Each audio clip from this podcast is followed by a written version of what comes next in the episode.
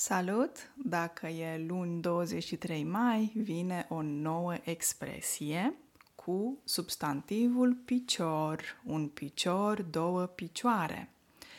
Astăzi o să vorbesc despre o expresie mai grea, mai dureroasă, a se pune pe picioare, adică a reveni la o normalitate din punct de vedere medical sau material. Deci, această expresie în limba română înseamnă două lucruri. Numărul 1.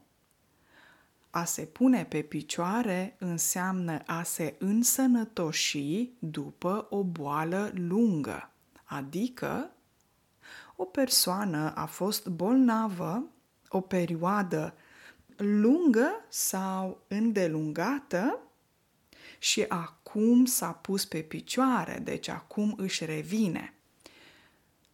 Un exemplu pentru voi. Mă bucur să văd că soacra ta s-a pus pe picioare după cancer. Aici e o situație în care o femeie își revine la normal după o boală teribilă, respectiv un cancer. Cine este soacra? Well, dacă nu știați, aflați acum. Este o femeie foarte importantă, mai ales pentru bărbați. Soacra sau pentru femei. Soacra este mama soțului sau mama soției. Dacă el este căsătorit cu o româncă, atunci soacra o să fie mama soției, partenerei. Dacă ea este căsătorită cu un bărbat român, atunci soacra este mama lui, mama soțului. Ok? Se numește o soacră. Există și în alte limbi, precum spaniolă, un cuvânt asemănător și cred că vă este mai ușor să înțelegeți acest cuvânt. Dacă vorbiți o limbă latină, cum ar fi spaniola, ok? Suegra, cred că îi spune în spaniolă. S-ar putea să greșesc. Deci această expresie, când vorbim de o situație medicală, se folosește atunci când cineva revine la o situație normală, se reface după ceva lung sau greu, da? medical. De exemplu, o boală precum cancerul este o boală foarte dureroasă, dură, cruntă. Bineînțeles că mai poți să spui că vecinul s-a pus repede pe picioare, adică el și-a revenit repede după o boală. De multe ori se face referire la ideea de boală lungă. Observați că această expresie mai poate apărea și sub forma a fi pe picioare, deci acum este pe picioare,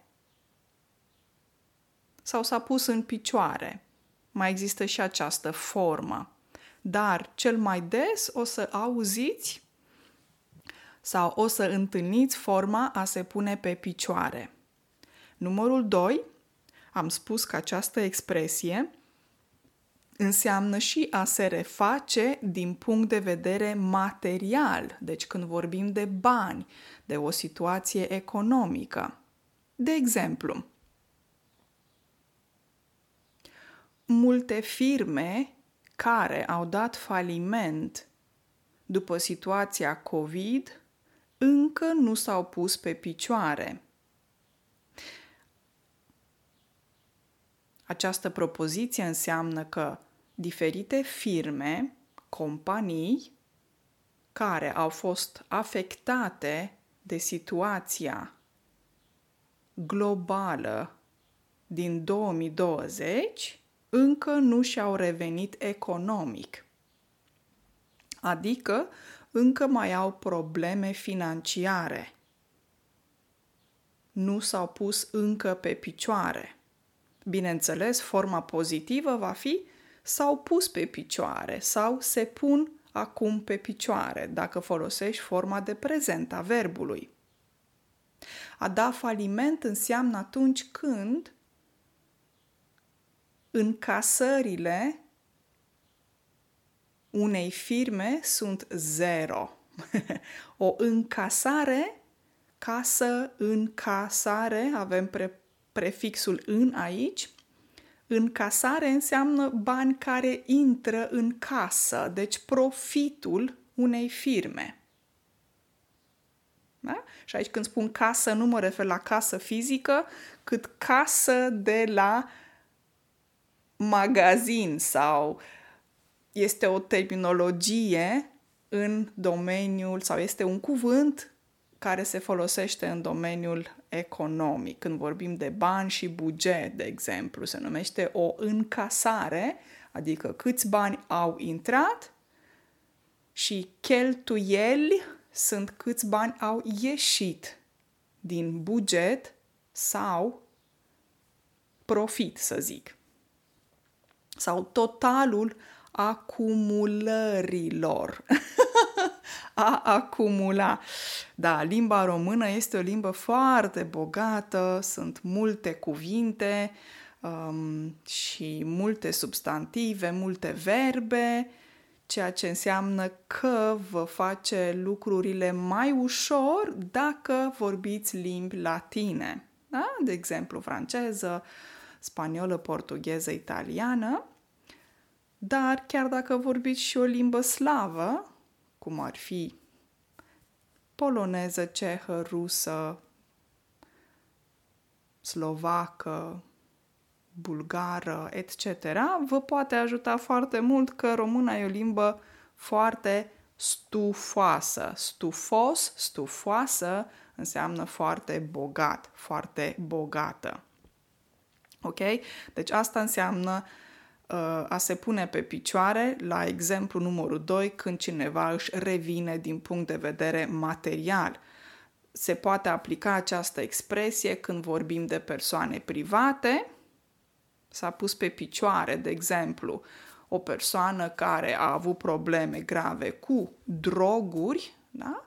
și um, acum își revine economic, se pune pe picioare. Droguri ce înseamnă? Sunt um, narcotică. Da? E narcotică. Asta înseamnă droguri în limba română.